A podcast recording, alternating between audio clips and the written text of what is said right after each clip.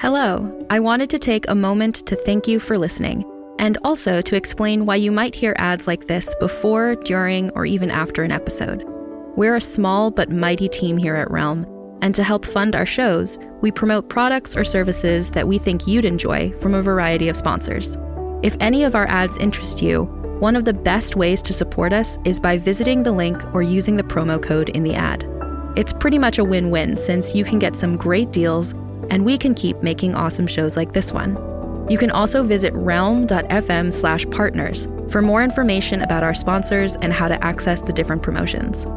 Thanks again for joining us in our corner of the universe. Listen away.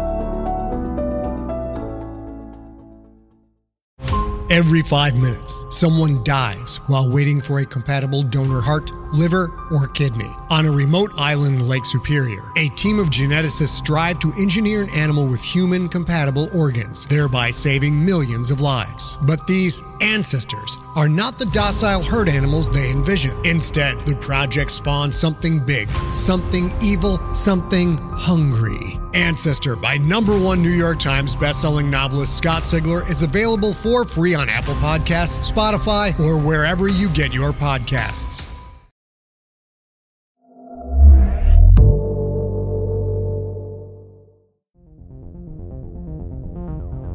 Realm presents Ninth Step Murders, Episode 10. Despite the late hour, almost every seat in the Diet chamber was filled. Sakagawa Ichiro, an MP with the Komeito party, had been drumming up publicity for his bill for the past week. It's only an official condemnation, muttered Yoshiro Fujioka, a young MP from Niigata as Sakagawa orated on and on about the need for his motion to pass. Just words. I don't know what everyone is so worked up about. Words condemning the United States for inaction in very strong terms could end up being more than just words, replied his neighbor in the curved row of representatives, Sasaki Yamato. Yoshiro grunted. Sakagawa had finally sat down, and the next speaker, from the LDP, was railing against the motion, talking about the importance of maintaining positive relationships with the U.S., their ally. Yoshiro grunted again, this time derisively. Let me ask you something, he said to Sasaki. How can it be that the U.S. doesn't act, even after their own soldier was assassinated by the Chinese? That deserves more than condemnation. They should be ashamed. Despite the 35 feet between them, the expression of the MP from Niigata was not lost on the young woman sitting in the gallery above. Without moving her eyes from the chamber, Akiyama Kazuko made a careful note on the sleeve curled around her forearm. She would compose her full report later, but such small observations about the nuances of the political discussion were sent to her boss, Charles Yardley of the U.S. Embassy, in real time. Just then there was a loud crack. And then a staccato burst of pops. The door of the chamber was thrown open, and men dressed in business suits and wielding handguns and semi automatic rifles poured in, shouting and shooting at the storied ceiling of the chamber. Kazuko stood and slipped out of the upper gallery door, fingers tapping at her sleeve even as she walked, quickly but without unseemly hurry, up the hall. Before she had reached the stairs, the lights went out.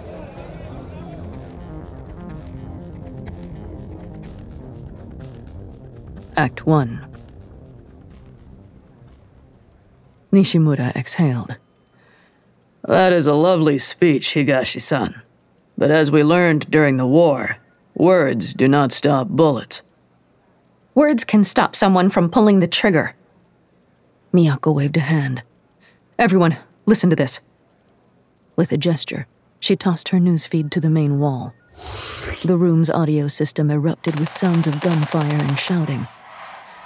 At last count, more than a dozen armed militants wearing unmarked tactical uniforms have stormed the Diet. The newscaster continued. Council members are trapped in the council chamber. This unknown militia has taken the Diet. Repeat, A militia entered the Diet and is declaring martial law across Tokyo.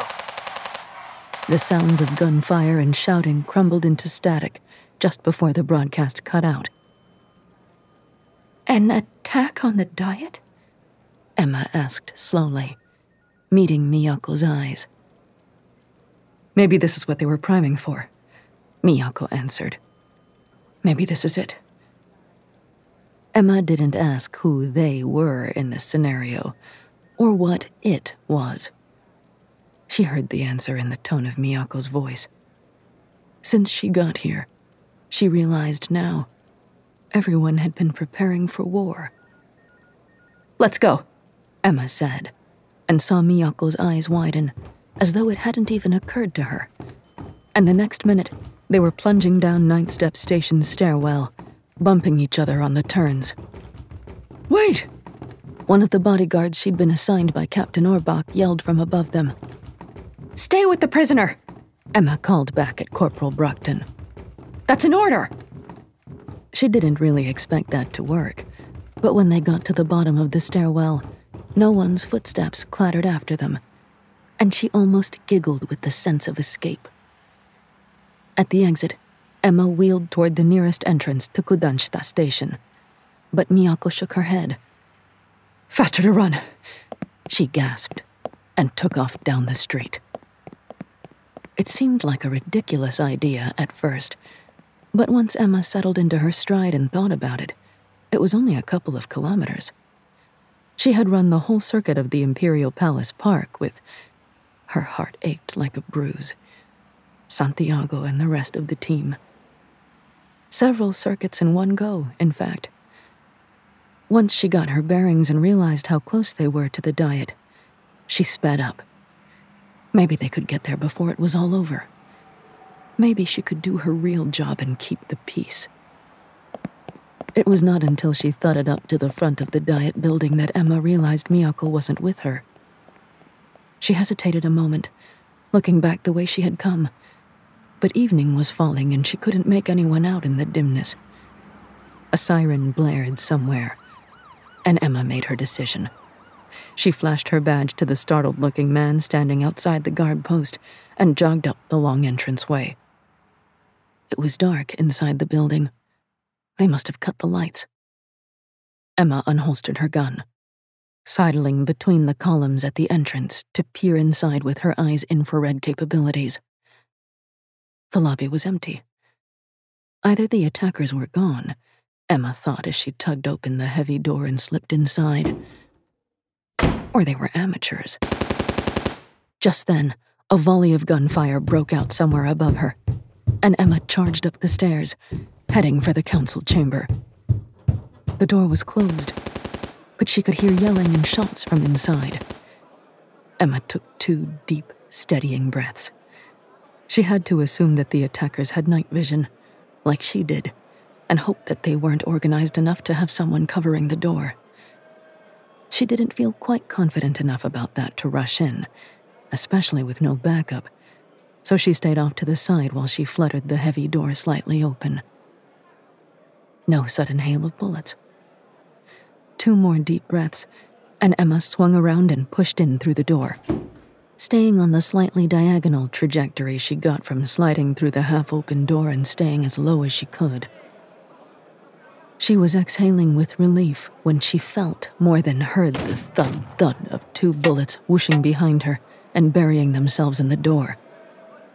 There was yelling, but it took Emma's brain a second to catch up with what it meant. By the time she could think again, she was huddled between two chairs, not sure how she got there. They'd missed. It wasn't the first time Emma had been shot at. She shouldn't be so thrown. She saw Santiago's face under the oxygen mask, realized what was happening, and yanked her brain back into the present. Somewhere in the back row!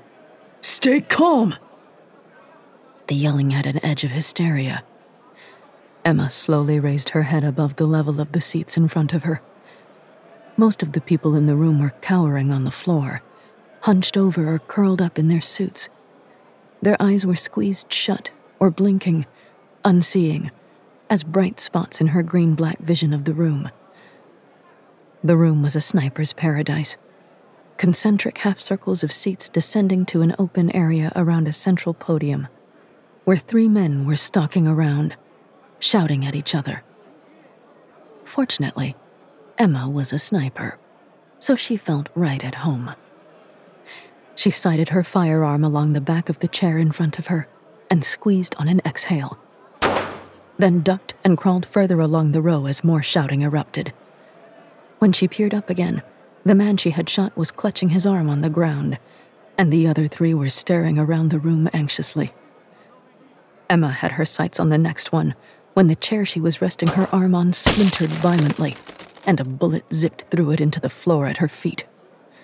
Fuck! Again, Emma was several chairs over without knowing how she got there. Of course, they had someone in the gallery. Or had it just come from the top of the chamber? There was no way to sneak under the chairs, and. Another chair shattered behind her. The last thing she wanted was to get trapped. She came to an internal aisle and slithered two rows down it before diving back into the safety between rows. She breathed deeply, once twice, then tipped an eye over the top of the seat in front of her. Only one man still stood on the dais, and he was bent over his injured comrade. Emma shot him. Which was not the strategic move, she realized, ducking down and crawling back the way she had come, since he was not an immediate threat to her, and there were at least two people wandering around the chamber who were. Deep breaths. She fired five shots into different parts of the ceiling and risked a quick look around. She found them pretty quickly, one edging around the outer aisle of the semicircle, and the other across the aisle and one row down from her, looking around in the wrong direction. Emma shot him before he could turn the right way, making herself aim for the shoulder, and crawled toward him as he fell. His eyes were rolled back, and he didn't offer any resistance when she pulled the weapon out of his oddly ungloved hands. She didn't want him taking any pot shots when he came to, and besides, she might run out of rounds pretty soon. Emma hefted the new gun experimentally, aimed it at the guy on the other aisle, and pulled the trigger. Nothing happened. She shot again. Nothing. Oh handprint recognition. Emma shook the implications of that out of her head for the moment. One bad guy left, and she was going to have to make do with the rounds she had.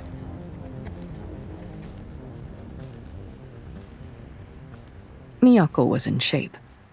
Maybe not in Olympic shape, but she still worked out regularly. Well, maybe not so regularly recently she admitted to herself as Emma disappeared around a curve of the path in front of her. The war was all encompassing, and after that, everything seemed so temporary, so in flux. She had lost her routine, but she still got into the gym every week or so. Or when was the last time? Miyako gave up and slowed to a fast walk. The weather had changed over the past few days to an early summer. It was hot and muggy, and she couldn't get her breath. She was passing the National Theater. Not far now. She focused and started to run again. She pulled to a stop in front of the guardhouse at the entrance to the Diet grounds. Emma was nowhere to be seen, unless she'd gotten lost on the way, a thought appealing to some unsavory part of Miyako's character she had already gone in. As she should have. This was an emergency. A guard stood by the gate, looking pale and nervous. Miyako flashed him her badge. What do you know? I heard shots and immediately called the authorities. He was almost stuttering with nervousness. Then the power was cut. Miyako noticed that his tiny cubicle of a guardhouse was dark. So you didn't see them enter? The guard shook his head emphatically. No one unauthorized has gone in through this gate tonight. Only members and a few journalists.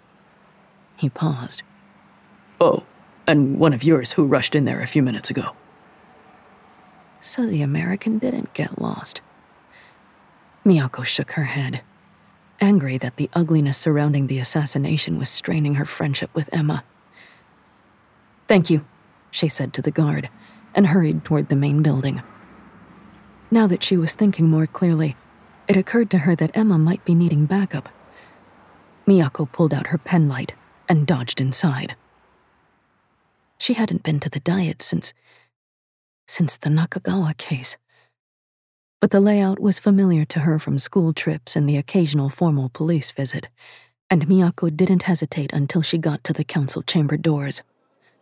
They were forbiddingly closed, but Miyako could hear yelling and scuffles from inside.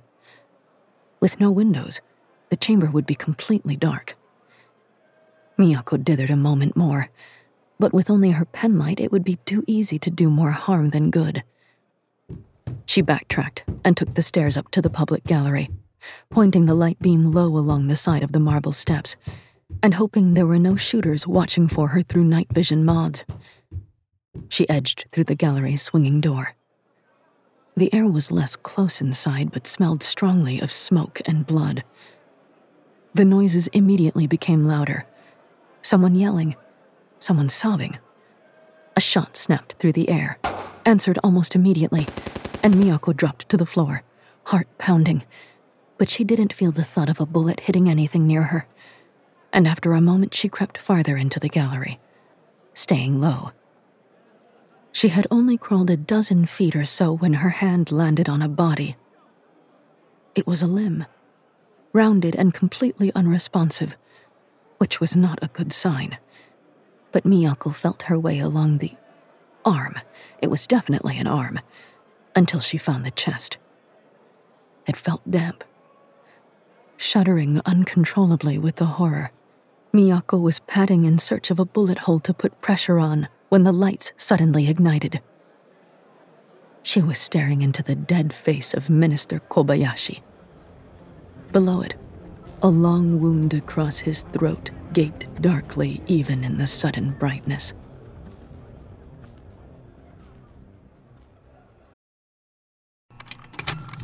Contained herein are the heresies of Radolf Burntwine, erstwhile monk turned traveling medical investigator. Join me as I uncover the blasphemous truth of a plague ridden world that ours is not a loving God, and we are not its favored children. The Heresies of Radolf Burntwine, coming January 2nd, wherever podcasts are available. The last of the bad guys was proving tricky to flush out. A ringer, maybe? Emma had been trading shots with him from the opposite side of the chamber, which wouldn't be a big deal if she weren't down to her last two bullets. How had she let herself get lulled into not carrying extra ammo? Just as Emma was considering whether she could force one of the injured assailants to fire the guns for her, the lights came on. Most commercial night vision, modded or external, wouldn't adjust as quickly as Emma's military grade eyeball. She leapt up and vaulted to the nearest aisle, racing toward the spot the last shot had come from. It was going to be a close thing, and she wished she had body armor, or at least more ammunition so she could fire a steady stream of cover. Whites of their eyes, she thought, and held off, held off, tore across the podium space and up the other side. She was three rows away when the guy finally popped up, goggles ripped from his head and eyes still blinking desperately in the brightness. Emma had no shot available but the head. She took it. She was still sitting in the aisle, breathing hard, when the diet security team poured in through the doors in full SWAT gear, weapons up. Emma had a moment that felt almost like embarrassment. The I've done something you're going to think was amazing and therefore resent feeling. And then she remembered she had to warn them. She stood up, almost empty gun held loosely above her head. Emma Higashi, with the Tokyo Metropolitan Police, she yelled. Two of the wounded assailants are still armed. Thank you, said a security officer, coming up to her. We'll take it from here. He coughed slightly. Would it be too much trouble to ask for your identification? Emma showed him her badge, smiling to herself as she imagined how a U.S. cop might have phrased that. Then she walked, A little stiffly, she noted, but that had been a lot of rolling and crawling, and fear, over to the nearest group of MPs to check for injuries. Yasuda san! Hearing the exclamation from one of the security guards, Emma glanced up from the first aid she was doing on a councilwoman who had been shot in the arm. The guard was staring at the pair of incapacitated attackers on the dais. You know those guys? Emma asked her patient, quietly. The woman nodded, fighting back tears. Of course. They are members of this body.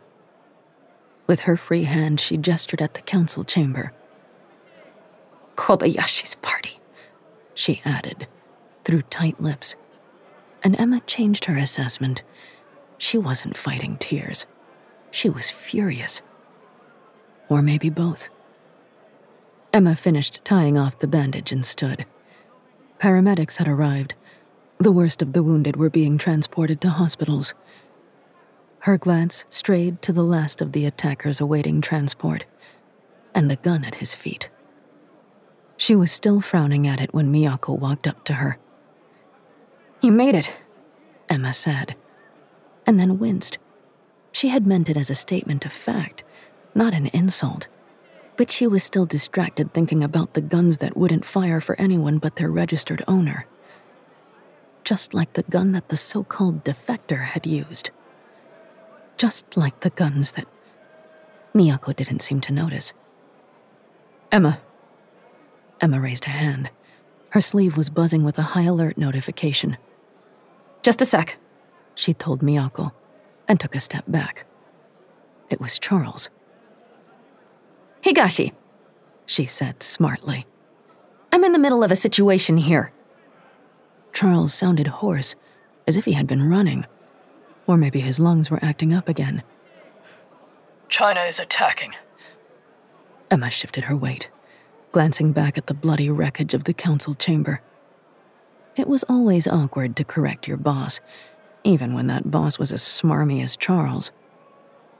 Actually, it seems pretty clear that it was the Nippon Saisei party, she said as matter of factly as she could manage. People here recognized the shooters. Not the diet! Charles was almost yelling, or would have been if his throat could have taken it. China is attacking. They've pushed the drone border. There are ground troops in the ASEAN zone. For the second time that night, Emma's heart dropped into her stomach. What? We need every peacekeeper we've got on this. Brockton and Silverstein have already been reassigned. Orbach is taking the lead with a rendezvous on the southeast corner of Yasukuni. Get over there! Charles closed the connection before she could react. What happened?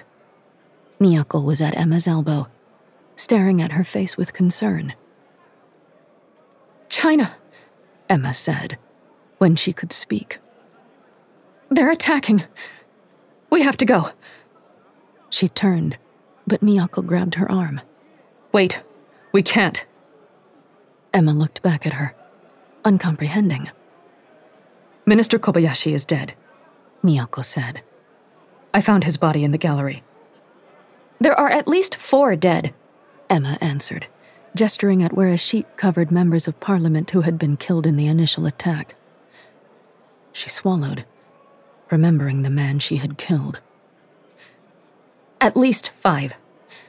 I understand that a minister has some importance, but. No, Miyako said. He wasn't shot. His throat was cut.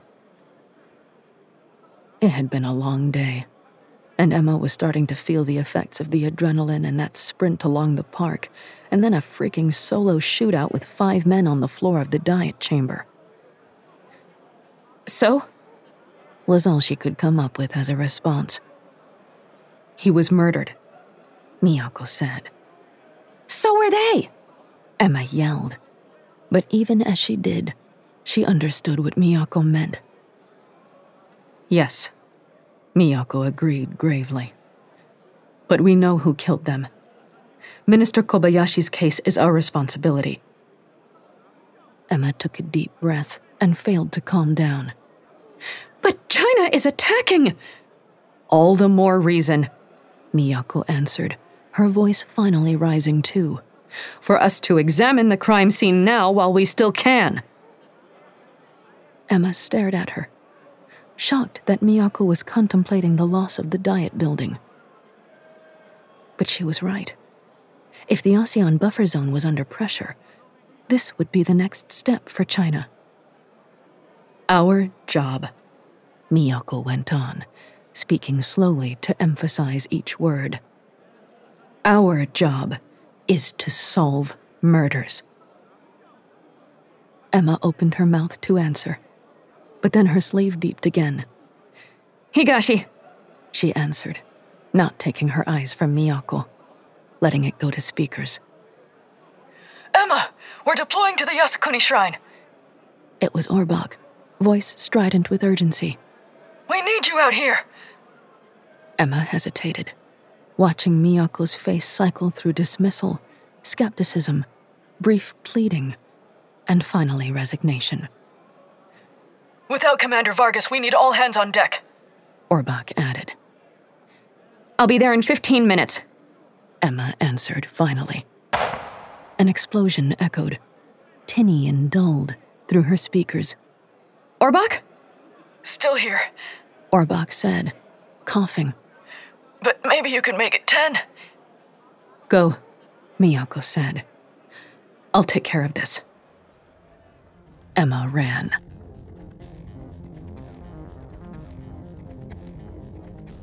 Act 2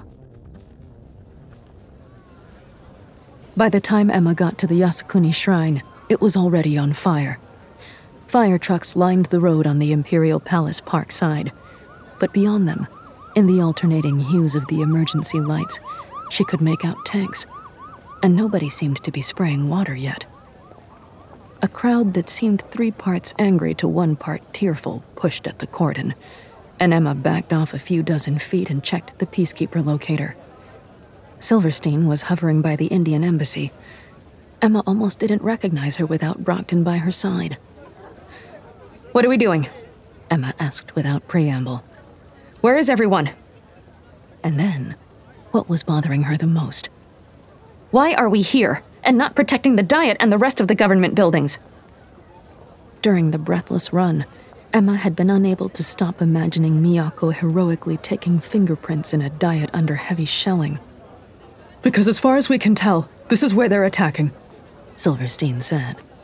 Orbach is on a call to the Pentagon, asking for reinforcements. From the U.S.? Emma thought. What about Charles? Argyll has the rest of the squad doing recon. But what we need is some way to stop them without triggering outright war. Is this not war? Emma asked. Her eyes were burning from the smoke. So far, there's been some destruction of property, but no open fighting. Silverstein blinked hard in the smoke filled air. They're being very careful not to harm civilians. She coughed. If you ask me, they're waiting for the Japanese to attack them so they can blow shit up while claiming they were attacked first. They moved the drones in and took some local government officials prisoner in the ASEAN zone, which I hope ASEAN has something to say about. Realistically, of course, they're not going to do much besides complain. And are we, realistically, going to do any more than that?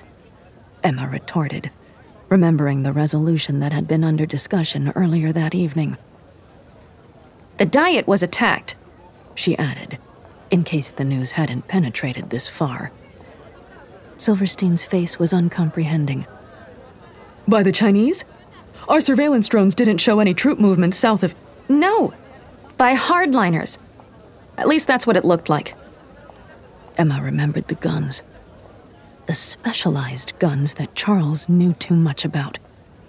Were the hardliners, maybe, the recipients of that second shipment of guns? Had the first stolen shipment been intended for them in the first place? She took a deep breath. Who's running our drones? The Birdman. But he could definitely use some assistance.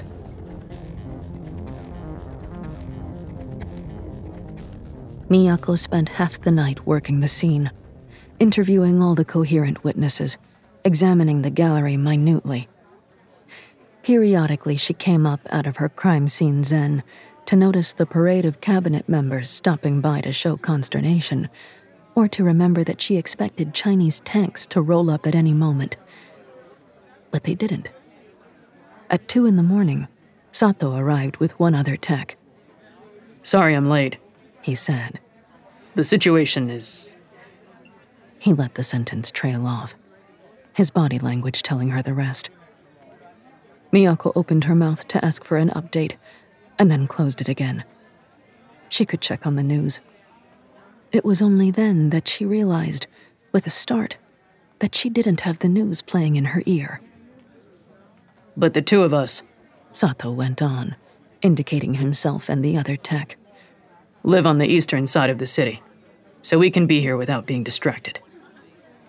Thank you for your efforts, Miyako said formally. She understood what he was saying. The other techs were protecting their homes.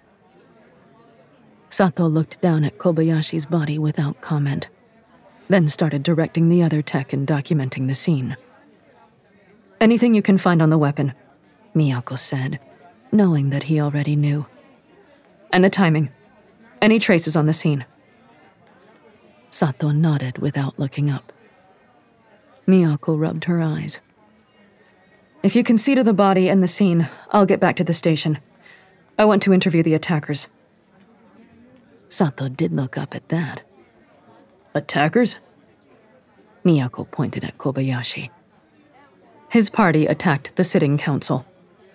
With guns. Four dead, at least. Sato grunted, pulling out an evidence envelope. And some of them were captured alive? Higashi san got them. Miyako said, hearing the pride in her voice. Now she's. But the words choked in her throat, and she wasn't sure if it was anger or some more complex emotion about the fact that Emma was, sort of, defending her country.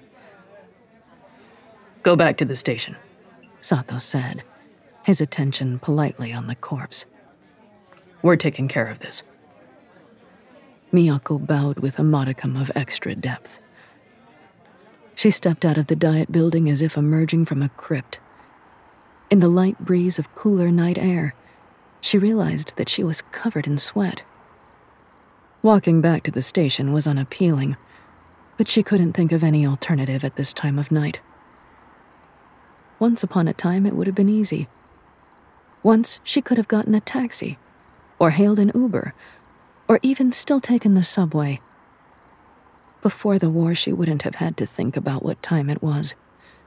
She wouldn't have thought about the gas shortage or the bisected subway lines. With a sigh, she started down the entranceway toward the road. Her whole body ached, but maybe the walk would do her good. She turned north and then stopped. The sky along the horizon glowed red. Slowly, her brain plunked through a casual chain and made the connection. Hadn't someone said the Chinese were attacking Yasukuni? Miyako looked down at her forearm and pulled up a map on her sleeve. Then sighed. She was going to have to circle the park with her shins. At least the longer walk gave her time to calm herself and to think over what she had learned through the stifling night and what she could only think of now as the Chamber of Horrors. All of the witnesses had agreed on the general outlines of the attack, although there had been the usual variation in number and description of attackers. The top echelon of the Nippon Saisei Party had entered the chamber firing, mostly at the ceiling, and then the lights had been cut. After that, few people could say much about what had happened, except that the shooting had continued. One of the council members, however, had vision augmentation and had seen the attackers walking around the chamber confidently in the dark, so presumably they did too. When she couldn't distract herself anymore, she turned on the news in her ear. She cringed when the sound came on. It was not the calm, controlled commentators of normal times, but the tight voiced, monotonic recitation of information she remembered from the days of the war.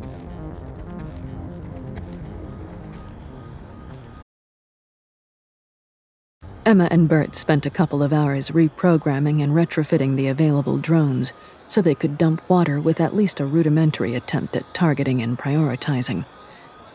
In an ideal world, they would be assisted by human operators. But this was not an ideal world. Emma kept an eye on the drone's work through her interface when she could, but for the most part, she was trying to communicate with the Chinese military, trying to calm the Japanese onlookers and protesters, and, for about 15 minutes around 3 a.m., putting herself physically between the two. Emma missed Santiago at every turn, constantly expecting to be able to look to him for advice, or at least a calm presence and remembering over and over that he was gone. In a five minute break when she was supposed to be rehydrating, she wrote a quick little search program and set it to run on border crossings over the past four days. There was a lull in the hours before dawn. The fires were almost out. After the last impromptu conclave, the Chinese military had, without actually agreeing to do so, stood down for the night. The officers who had joined the parley in the middle of the ash strewn street were mid level at best. Emma was sure they had no decision making power. She thought she had caught a glimpse of Colonel Ting in the background. But if it was him, he had either ignored or not seen her. Of more concern to Emma were the angry crowds that had been fluctuating through the streets all night. One stone thrown, she thought, and then almost laughed at herself out of exhaustion. One illegal gun, one weaponized drone, one katana unsheathed. Another grim internal laugh at the horror of those optics, and the Chinese would surely claim a moral high ground. And if they said it loud enough and long enough, would anyone have the persistence to keep disputing it?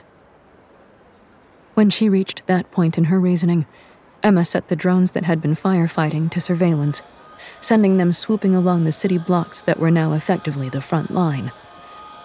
Hopefully, that would give her a hint if something was about to escalate. But she was thinking more about documentation. Most of the peacekeepers had regrouped at the Lawson convenience store on the corner. The shelves were unusually empty, but they were able to snag some rice balls, a bag of dried squid, and a small bottle of plum alcohol. Oh ho, Brockton said, seeing the bottle. This is going to get sticky. We're almost off duty, Emma said wearily. A fresh peacekeeper team was going to tap in at 8 a.m. They're going to stand down, Argyll predicted. They don't want to go to war. Can't afford to. This is just about pushing boundaries. Literally, Emma said, remembering the drone wall. And if we let them push those boundaries, what are they going to do next? Nobody had an answer, and they drank in glum silence. When she got to the turnoff for Ochanomizu, Miyako considered just going home. She was footsore and exhausted, and it was the middle of the night. But the blaze was still reddening the western sky, and the litany of affected places in her ears kept unrolling. And she knew she wasn't going to be able to sleep anyway. So she kept going to the station. Despite the late hour, the office was crowded, and as soon as Miyako walked in, Fukuda hurried up to her. You're working the diet attack, right? It was meant as a conversation entry, not as a question, but Miyako clarified anyway. The murder case related to it, although she supposed someone would have to be in charge of the evidence around the attack itself, even if the attackers confessed. Yes, what about it? The attackers are being held in the cells here. Fukuda went on, still breathless with the enormity of it all as he followed her to the tea station. And I know it was the most convenient place to bring them from the diet, but. When he had hesitated long enough, Miyako looked up from the teapot. Well? The Chinese are only a few blocks away, Fukuda said in a rush. What if they try to break them out? While Miyako was still processing that idea, he plowed on. They were conspiring with the Chinese, right? I don't know, Miyako said. Let's see if we can find out. Interviewing fanatics was always interesting. They didn't have the same calculus of self protection and shiftiness as regular criminals, which wasn't to say they didn't have any. One of the suspects refused to say anything at all. One would only spout official party line platitudes, occasionally mixed with some more virulent anti foreigner sentiments, that, while not approved for public speech, probably still represented their internal party policy. One, in tears, alternated babbling calls for his mother and sobbing threats to sue them for lack of treatment to his very adequately bandaged forearm wound. Miyako planned to come back to him later, when he would be hopefully calm enough to be coherent but still vulnerable. The last one, though, was sullen and resentful with a slight edge of fear. Perfect. Kobayashi was the leader of our party, he announced in response to Miyako's careful badgering. He told us this was the way forward, the only way to achieve our objectives and save Japan. What was I supposed to do? Miyako was so used to aggressive male victiming that she could easily ignore it when necessary. So, why did you kill Kobayashi? The man's face seemed to shrink into itself. Kobayashi's dead? No. No! Lying cop! It's true. Miyako flipped open a picture of his face, carefully angled to hide the throat wound, on her sleeve. Not just dead, but murdered. He blanched. It must have been accidental. Friendly fire. He buried his face in his hands, then looked up. Or maybe that crazy cop shot him. We're trying to figure that out, Miyako said quietly. What's confusing us is that he was found not on the floor of the chamber, but in the public gallery. Oh, that's easy, the man said eagerly. He went up there to watch. To watch? Miyako was careful to sound skeptical but not disdainful. To see how the fight was going, guided if necessary. Gloat, Miyako thought. Limit his legal culpability. Like a general overseeing the battle. But you cut the lights, Miyako said, as if puzzled. The man's face became crafty. Kobayashi san didn't tell many people about this, because it might have been misunderstood. But he had a minor sight augmentation that allowed him to see in the dark. The hypocrisy was starting to choke Miyako.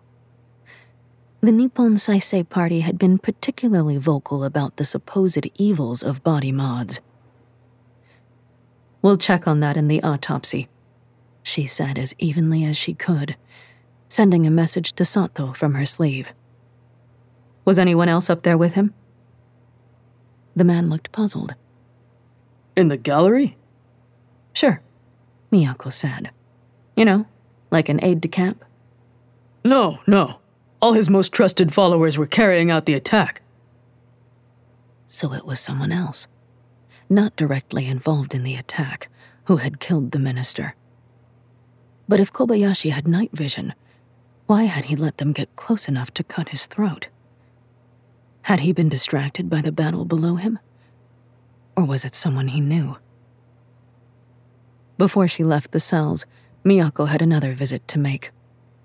She went back to the reception desk and asked for the holding cell numbers for the people who had been arrested on suspicion of tagging the U.S. peacekeeper for the sniper who had killed him. The officer at the reception desk, whose nameplate said Miura, shook her head. They were all released last night. Last night? Miyako gaped at her. Yes. Too many suspects. Not enough evidence to hold them. But Miyako's exhausted brain couldn't play out all of the implications. The Chinese? It was before the attack started. Miura offered helpfully. Miyako thanked her and walked away, thinking hard. Had Kaori made it back to the Chinese zone before the fighting started? Had she Her throat constricted painfully. Been caught up in it? Or had she even tried to get home? If the Chinese hadn't ordered the assassination, anyone suspected in participating in the frame up was going to be in danger in their territory, even if they hadn't truly been involved. Surely Kaori wouldn't have gotten involved in something like that.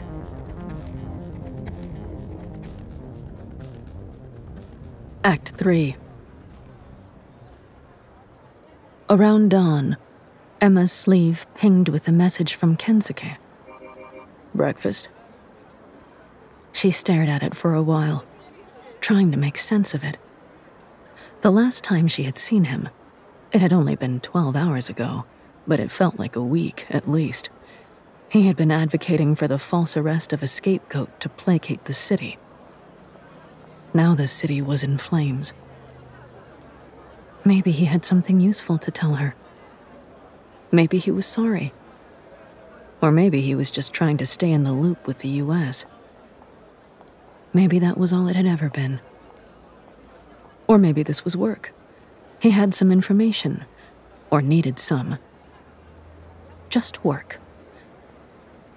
Okay, she wrote back. His reply was almost instantaneous. Where are you? The Lawson by Yasukuni. Or what's left of it, she added, and then wished she could take it back. Too much too soon.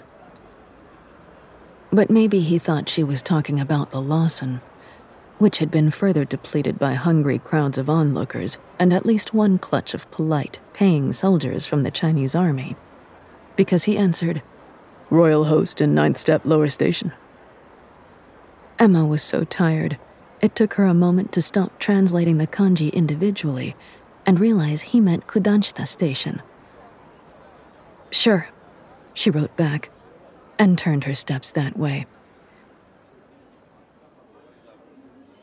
Royal Host was a family restaurant chain that mimicked slightly upscale US fast food in its aesthetic, but with a definite Japanese twist to its menus. Banners outside advertised melon and granita and royal omelette rice with deep fried prawn and crab cream croquette. Inside, the gleaming plastic restaurant was quiet. Emma gratefully accepted the hostess's offer to show her to a booth after a night of being forced to make decisions, none of which could be correct. It was a relief to relinquish agency, taste, and concern in this oasis of calm. She sipped at the squat glass of ice water she was provided and was about to order coffee when Kensuke slid into the seat across from her.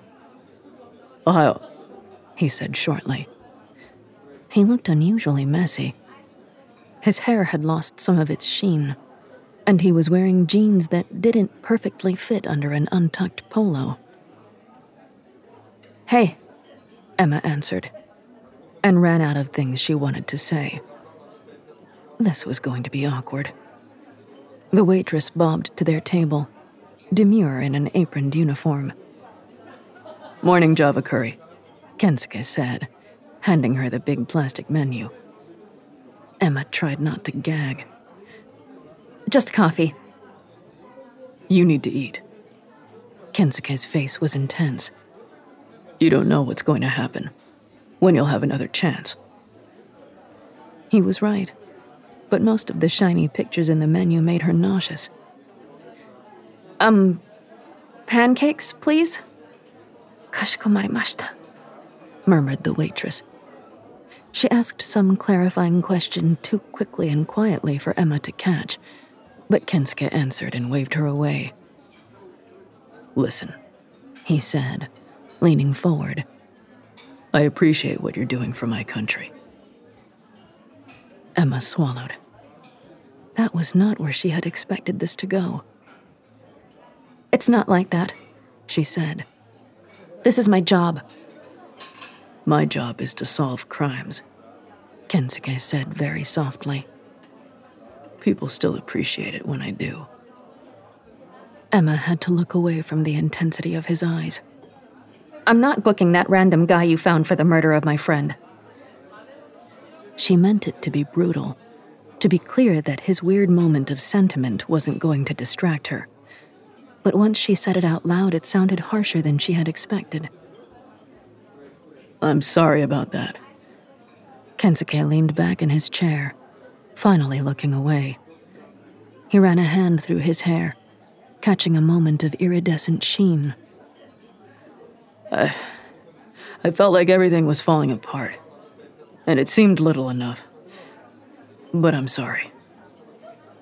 The waitress interrupted the silence with the arrival of their food. Neither of them moved to eat. What's it like out there? Kensuke asked at last. His hands were jittery on the tabletop. I wish I could be out there with you, doing something. No, you don't. Again, it sounded too sharp, and Emma hoped he wouldn't think she was trying to protect him. They're hoping to provoke a reaction, she explained more quietly. They want to be able to go to war and say you started it. And what is this if not a war? Kensuke asked. Then he shook his head. No, you're right. You know, I was thinking that perhaps the assassination was not by the Chinese, but by someone hoping to provoke you into confrontation with them. The Nippon Saisei, maybe. Although. Kobayashi's dead. He's dead?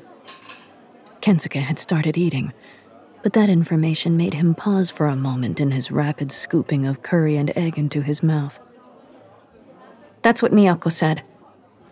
Emma tapped the sleeve on her forearm, bringing up open cases. Yes, it's logged as an unsolved murder. Kensuke frowned. A lot of assassinations going on. Maybe if we try to find the actual perps, it will stop instead of getting worse. Emma snapped and immediately felt bad. She picked up her fork and slid the perfect half sphere of butter sitting atop her pancakes around. Without wanting to, she asked, Any new leads on who killed Santiago? Kensuke scowled. It's only been 12 hours, not to mention the Chinese invading my city, and you're still thinking about one person. And don't you think that assassination was tied to the invasion today? If Santiago were still here. Emma trailed off, her throat tight.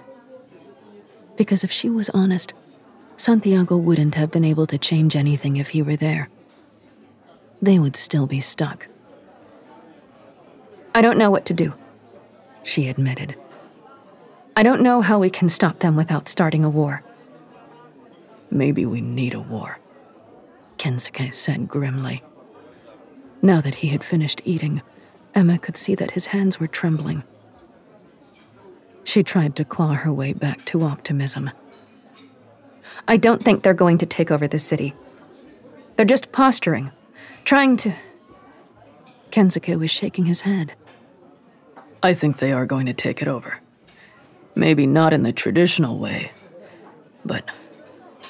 He leaned forward again, voice dropping to a whisper hands gripping the sides of the table. I'm afraid the Nakajima Kai are aligning themselves with them. What?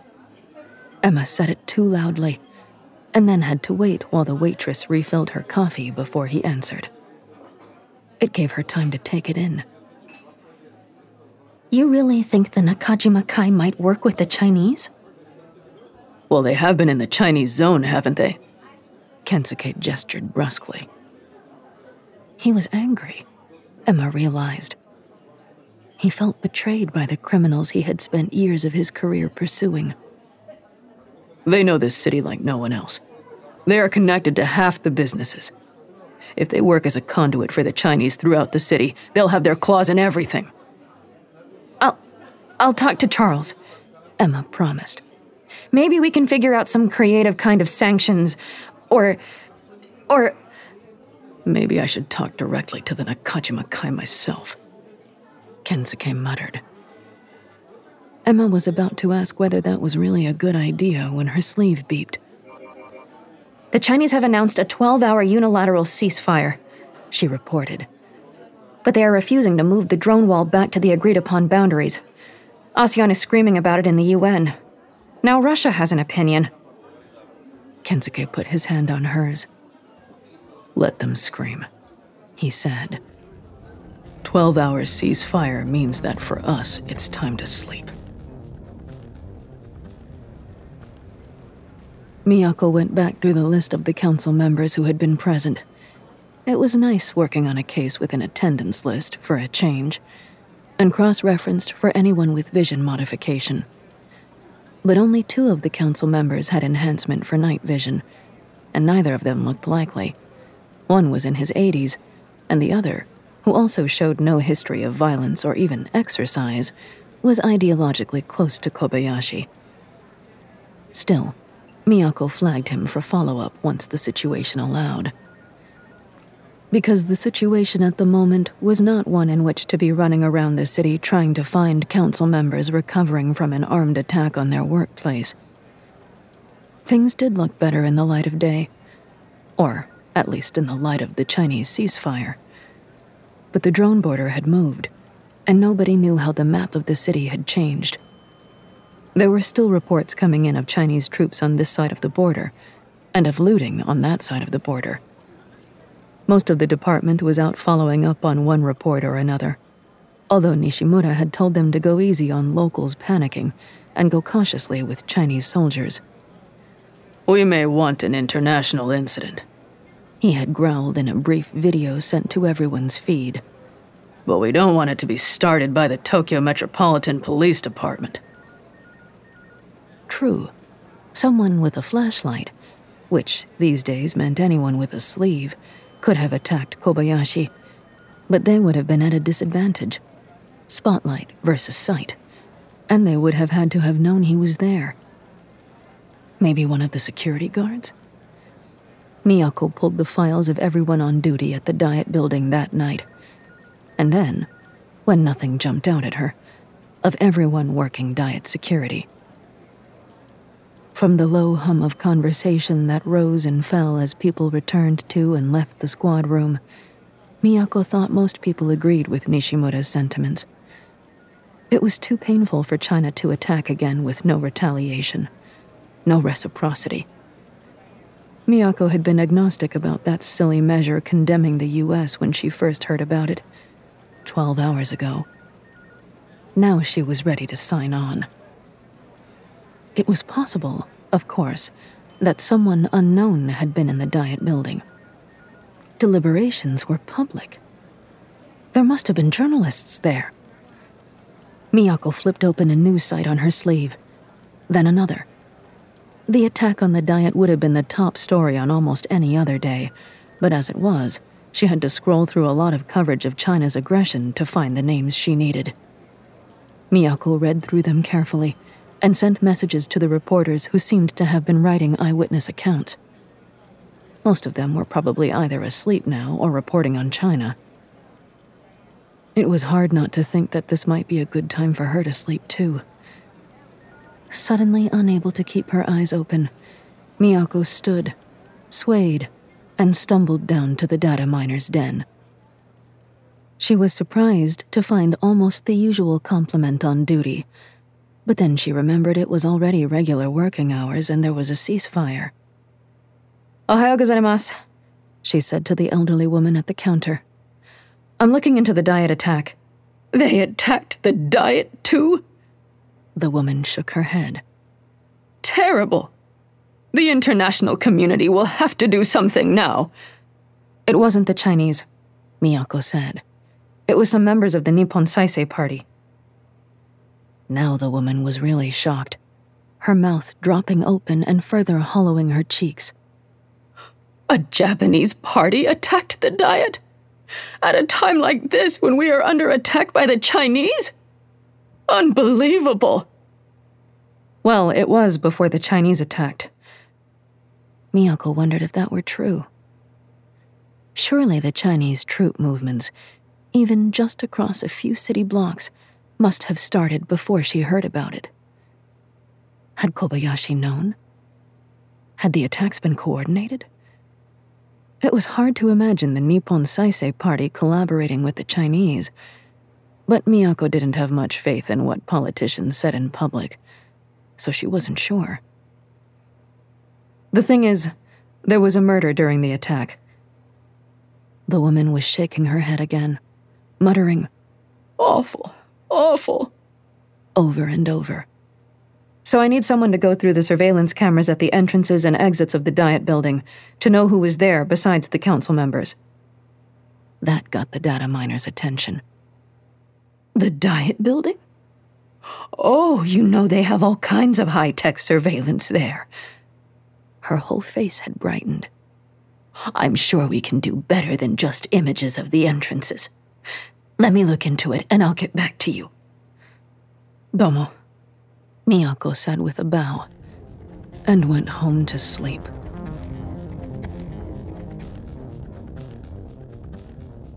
Act 4 Miyako wrestled her way out of an uncomfortable dream to catch the last ring from her docked sleeve. The answering service kicked in. Hi, this is Shimizu Manabu from the Yomiuri Shimbun following up on your message. One of the reporters from the Diet. Miyako dove out of bed and tapped her sleeve. Hi, Shimizu san. It's Koreda, she said, trying to sound as awake as possible. She tapped her sleeve again to turn on the recording function. You had some questions about the attack on the Diet? He sounded cautious. We're looking into the matter, she said. Mainly, I wanted to find out who was present at the time of the attack besides the council members. There was a pause. I don't suppose you can share anything about why you need this information? I'm going to refer you to the PR department on that, Miyako said, attempting to sound regretful. She didn't think any of the articles she'd read had mentioned Kobayashi's murder, but she was several hours behind. It might be public knowledge now, or it might not. Well, Shimizu said, giving in. I don't know how much I can help you. I'm kicking myself because I had stepped out just before the attack. You know, it was right after deadline for the print edition, so I was filing from the hallway. When I heard the shots, I rushed back. Miyako rolled her eyes. Press foolhardiness was always a problem in high profile situations. But the doors of the council chamber were closed and I could hear shooting inside and. So he had some sense at least. And you didn't go up to the public gallery? Miyako asked, keeping her voice calm. I thought of that, actually, Shimizu said, sounding pleased at his cleverness. But then they shut off the lights, so it wouldn't have done any good anyway. Who else was there? Miyako was using the tip of her finger to doodle on her sleeve as she listened. Well, the resolution was important, but not important, if you know what I mean. And it was late. Not that that means much anymore. But I think most of us were present. It seems like good odds someone would say something ridiculous and quotable. Let's see. Asahi, Mainichi, Nankai, Japan Times. Miyako had already messaged all of them except Nankai. She made a note. Anyone else? Not a reporter, maybe? No, I don't think so. Oh, wait, yeah. That creepy lady from the embassy was there. Creepy lady? What's her name? Something Yama. Akiyama, that's it. What embassy? The US Embassy, of course. She's that translator for the liaison. Charles. Miyako scribbled. And she was there? I saw her leaving. She was walking away from the gallery just before the lights went out. Must have realized it wasn't a safe place to be right then. Why was she there in the first place? Miyako asked automatically, her mind whirling. What if Kobayashi had been killed earlier than they thought? Well, they were debating a resolution condemning the United States. I imagine she was there to follow along and report back. Probably. Miyako agreed. Why would the US kill, assassinate Kobayashi? Or maybe it was personal. Anything else you can think of? No, other than reporters and council members. There usually aren't many observers at that time of night.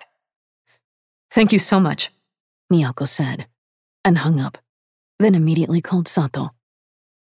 He answered after one ring. Did I wake you? Miyako asked. No, I'm at the station. We finished up the scene around 5, and I got a good nap in after that. Can you give me any precision on the time Kobayashi died? Sato exhaled through his nose. Not too much. The diet building is, of course, climate controlled, but we still have a window of 90 minutes or even two hours, really. Why? I have a witness who places someone leaving the scene, but it was before the lights went out. I'm trying to figure out if they're a viable suspect. Oh? Wait a moment. Let me check something. Sato didn't bother to put her on hold, and through the speakers on his sleeve, she could hear the background clinking and chatter of the lab. As it turns out, I can help you, Sato said, coming back. His vision enhancement was activated when he died. Miyako pondered that. Is there any way it could have been activated if the lights were on? If he put his hands over his eyes, say, or. Doubtful, Sato said. His eyes would have had to be open, in the dark, and there's usually a duration requirement, say 10 seconds. Sorry if that ruins your theory. No, that's good to know, Miyako said, and closed the connection. She looked around her quiet apartment. The bed was tempting, but she turned resolutely away from it. She started rereading her interviews with the Nippon Saisei attackers, but then threw them aside in annoyance. They blamed everyone but themselves for their actions. That thought reminded her, uncomfortably, of the man Kensuke had brought in to take the blame for the Vargas assassination. She wondered if he was still in the jail cell, forgotten in the confusion. And that case was still unsolved. Someone had to have seen something. Miyako spent some time watching all the videos she could find of the banquet to see if she could figure out who had tagged Major Vargas. Not Kaori. She was almost positive. But she couldn't see any suspicious interactions with anyone else either. Emma glided into the squad room and got all the way to Miyako's desk before realizing her partner wasn't there. Higashi san, it was Fukuda, coming over from the other side of the room. What's happening? Are you pushing them back? Not personally, Emma thought. We're in discussion about getting the border back to where it was. She tried to hit the right note between professionally competent and not raising expectations. Discussions? Fukuda asked. Surprised to hear the skepticism in his tone, Emma looked up and met his eyes. She tended to think of Fukuda as a bit of a puppy, and definitely susceptible to the US's particular brand of soft power. But at that moment, he looked almost angry. Emma wondered if the whole city was balanced on the point of hating the peacekeepers. We're experimenting with jamming the drones in the border wall so they can't alert when they're at low battery, she said. Then they crash and hopefully get damaged. The anger was still there. So you could have done that before? Ruined the drone border before? And then what? Emma asked. They build a physical wall? Have checkpoints at every intersection? The drones are not the problem. She expected him to retort that she was the problem, but instead he nodded reluctantly and backed off. Emma sighed and checked the time. Kensuke had set up a meeting with the Nakajima Kai for five o'clock in the station, which she said was very unusual. It would probably have been a good idea to take a nap in the interim. There had not been a lot of sleep while she was with Kensuke, but Emma was too wired. Instead, she unrolled her sleeve on Miyako's desk and opened the file for the Kobayashi case. She was reading through the interview transcript when she heard a noise at her elbow and looked up, startled. It was an older woman she had seen somewhere. Oh, yes, one of the data miners. You're Koreda san's partner, right? The woman asked. I have something for you on the diet case. She offered her forearm for a sleeve bump, and Emma tapped her gently, afraid to bruise the woman's diminutive flesh. Koreda san asked me to check the entrance and exit cameras. These are the headshots from that, although the cameras don't have infrared capability. Silly, I know, but they must have thought they'd never run out of electricity. So the pictures from after the lights went out aren't really usable. The data miner rolled her eyes. I also found some data from the atmospheric monitoring system temperature changes, particles, chemicals. Wow, Emma said, flipping through the data, and then stopped, a wave of cold shivering over her skin. This? She showed the woman the paragraph she was looking at. She pointed at a chemical notation. Isn't that vanillin? Oh, yes, I believe so. The data miner answered, opening the internet to check. And this one? Emma asked. The older woman scanned it and searched. Cardamom, she answered. Perhaps a perfume, or someone was drinking a special foreign tea. Thank you, Emma said, and headed for the door.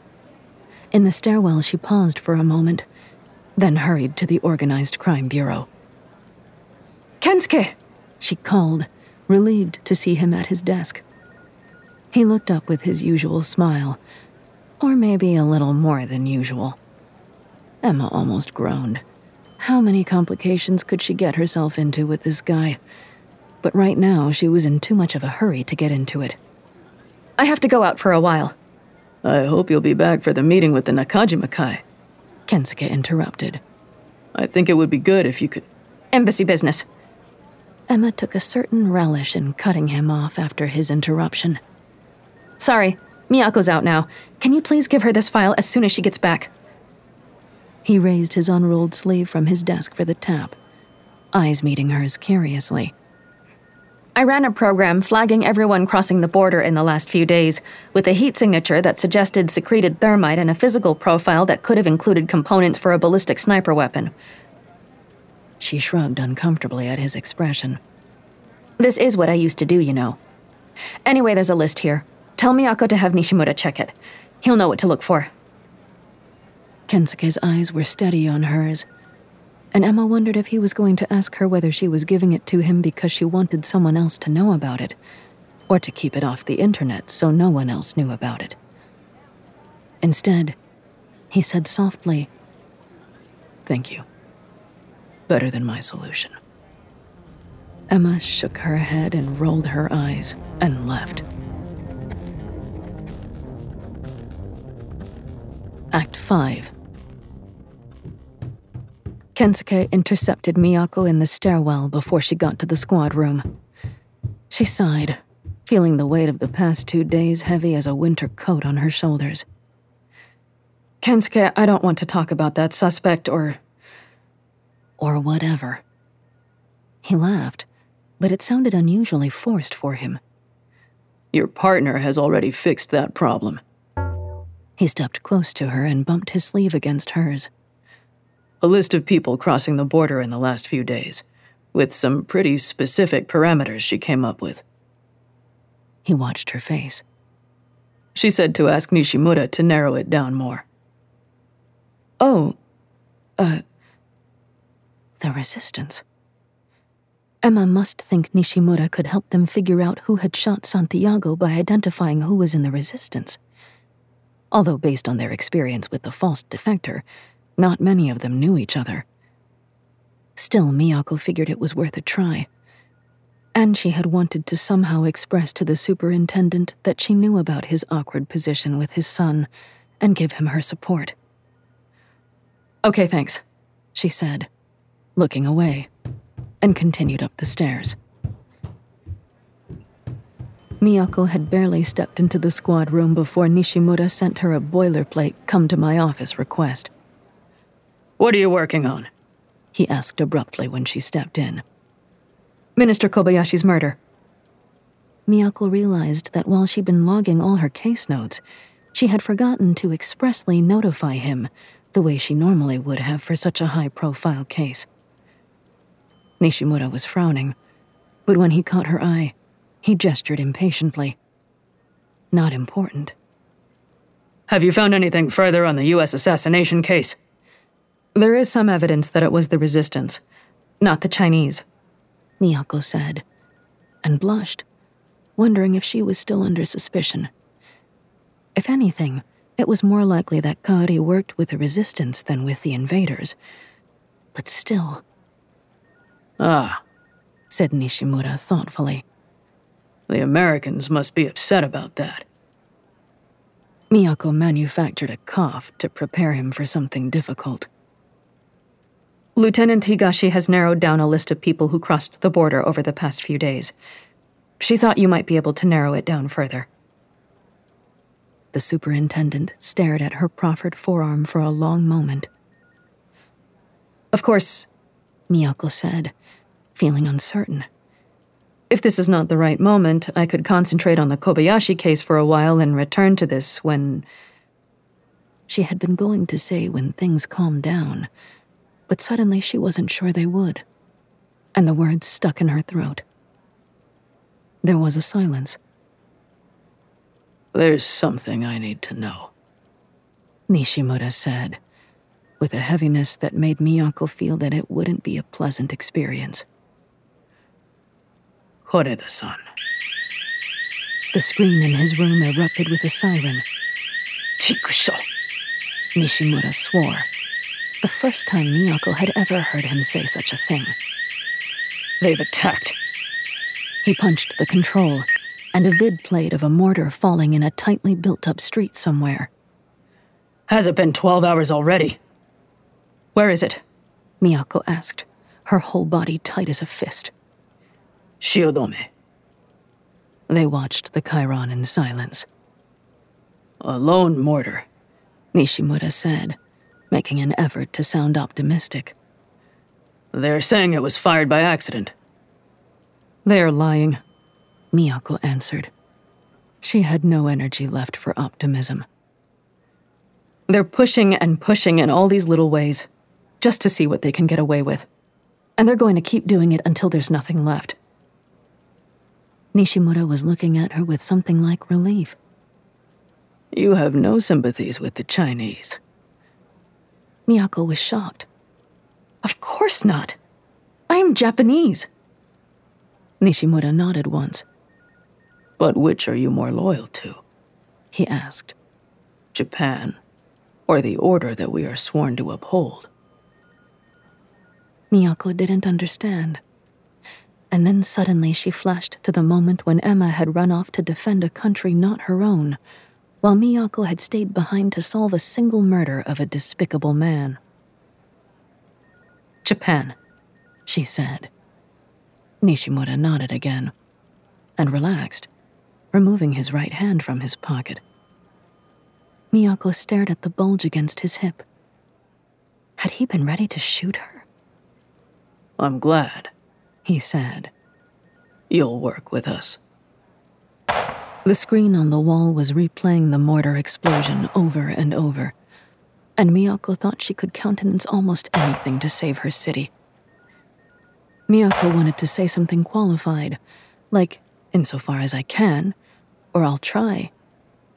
But in that moment, she couldn't. What do you need? At least that way, she didn't actually promise anything. We need the US to respond. We have to get the Chinese out of our territory. And to our shame, that is the only way to do it. The assassination? Miyako asked, stunned. You killed Major Vargas? Nishimura looked down for the first time. I'm not the only one making decisions, he said. One of our members was killed in this station. His comrades were furious. They wanted to use Higashi as the spark, but. Miyako blinked unaccustomed to seeing Nishimura show any evasion. Something had to happen. Miyako stared at her sleeve, the file still queued up to be transferred on a bump. He was nice, she said meaninglessly. The Chinese are blowing up our city. Nishimura's jaw was tight on the controlled yell. We need to fight back.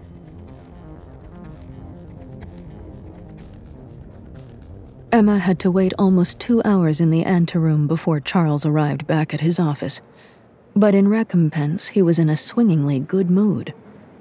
Come on in, come on in, Charles said, motioning her through the door to his office. Emma, who had seen the video of the mortar in Shiodome right before he arrived, was headachy and pissed off.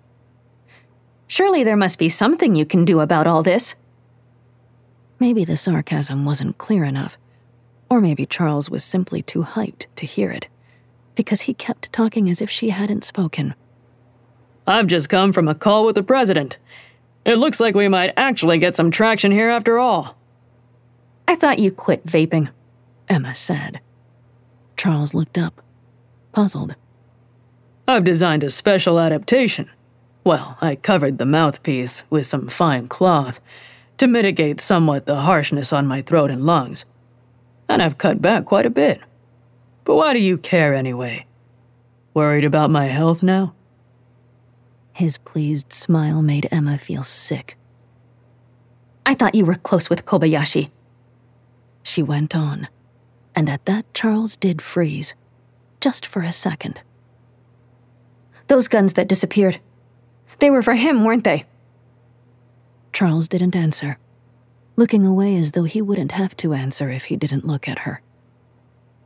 You knew about this appalling, this undemocratic attack they were planning on the Diet. What was the point? Did you get a kickback? Finally, Charles looked at her, fury contorting his face. They were being too cautious. We needed someone in power here who would take a hard line. We? Emma asked. Did you have some. Major Vargas killed too? No, of course not. Charles exploded with the indignation of a liar telling the truth. But he must have seen that Emma was still skeptical. Can you imagine? He asked. The condemnation I'd face if it was found that I had anything to do with the death of an American service member? No matter how well I might be able to hide it. He sneered no doubt thinking that he would be able to hide it very well indeed. It wouldn't be worth the risk. Then why'd you kill Kobayashi? Emma asked. He was doing what you wanted. He did this to me! Charles screamed, or tried to, his voice shredding by the third word. He had to suck saliva before he went on. He tried to kill me just because his shipment was a little late. Due to unforeseen circumstances, he added hoarsely. And so cowardly, too, hiring a gangster assassin to poison me. While you personally slit his throat. I have no idea what you're talking about, Charles whispered. But whoever did such a thing certainly does sound like a man of decision exactly the right man to lead Japan in this uncertain time. When Miyako and Nishimura came out of his office, the squad room was empty. Everyone was out dealing with the fallout from the Chinese attack, the looting and counter looting going on as the drone border swayed back and forth, according to negotiations. I hope you understand. Nishimura said softly. I did not want to do it, but. Miyako remembered the letters Charles had shown her, the ones threatening Nishimura's son. Can I make you some tea, Superintendent? Nishimura nodded. That would be very nice. He turned back toward his office. But before he could go in, the door from the stairwell opened and Kensuke poked his head in, followed by a skinny man in a very good suit. Oh, Koreda, Kensuke said. I was looking. The man behind him stepped forward. I was looking for you, he said. And Miyako, who had thought herself numbed by revelations and conundrums, felt an icy trickle down her spine because that man was Nakajima Yuma, head of the Nakajima Kai. Her eyes were drawn inevitably to the smallest finger on his right hand, which had been replaced with a pinky sized tentacle. But he wasn't talking to her. He was looking at Nishimura. Maybe it's the end days. What do you think? In any case, it's time for the criminals and the cops to work together. What are you talking about? Nishimura asked, stiff with anger. He's talking about fighting back, Kensuke said, his face ablaze. We've been playing with our enemy long enough, Nakajima said. We know many of their secrets, and they think we work only for money. He laughed harshly. But now we're ready to fight. I'll be giving the order tonight. The Nakajima Kai resists the occupiers. Miyako's mind raced. Did he mean the US as well as the Chinese? How were they going to resist? The Nakajima Kai had followers all through Chinese held territory. If they thought it through properly, maybe they could. Nakajima was holding his hand out to Nishimura, and his gaze raked Miyako as Nishimura glared at him. Fight with us. You're listening to Ninth Step Murders, Episode 10 by Malka Older, starring Emily Woo Zeller. Produced by Realm, your portal to another world. Realm, listen away. Hey there, this is Justin Bartha. I made a funny new podcast, King of the Egg Cream. It has the greatest cast in the history of podcasts with actors like Lewis Black. I'm torn by my feelings for two women. Bobby Cannavale. You can eat it or if someone hits you, you can put it on your cut. Melanie Lynskey. I wonder what these marvelous things are that look just like boiled chicken feet. Jason Ritter. I can break things and pick locks and kill people. Michael Stuhlbarg. The whole point is to inspire people that they should make themselves better. Ari Graynor. No, don't whet its appetite. What are you, an idiot? Me, Justin Bartha. That's not just any egg cream, that's a Lemke's special. And all narrated by the hilarious Richard Kind. This is the story of Harry Dalowitz and how he rose from nothing to become New York's King of the Egg Cream. So if you like funny true stories, come listen to King of the Egg Cream, available wherever you get your podcasts. Ninth Step Murders is written by Malka Older, Curtis C. Chen, Jacqueline Koyanagi, and Fran Wilde. It is executive produced by Julian Yap and Molly Barton. Audio production, voice direction, sound design, editing, and theme music by Amanda Rose Smith.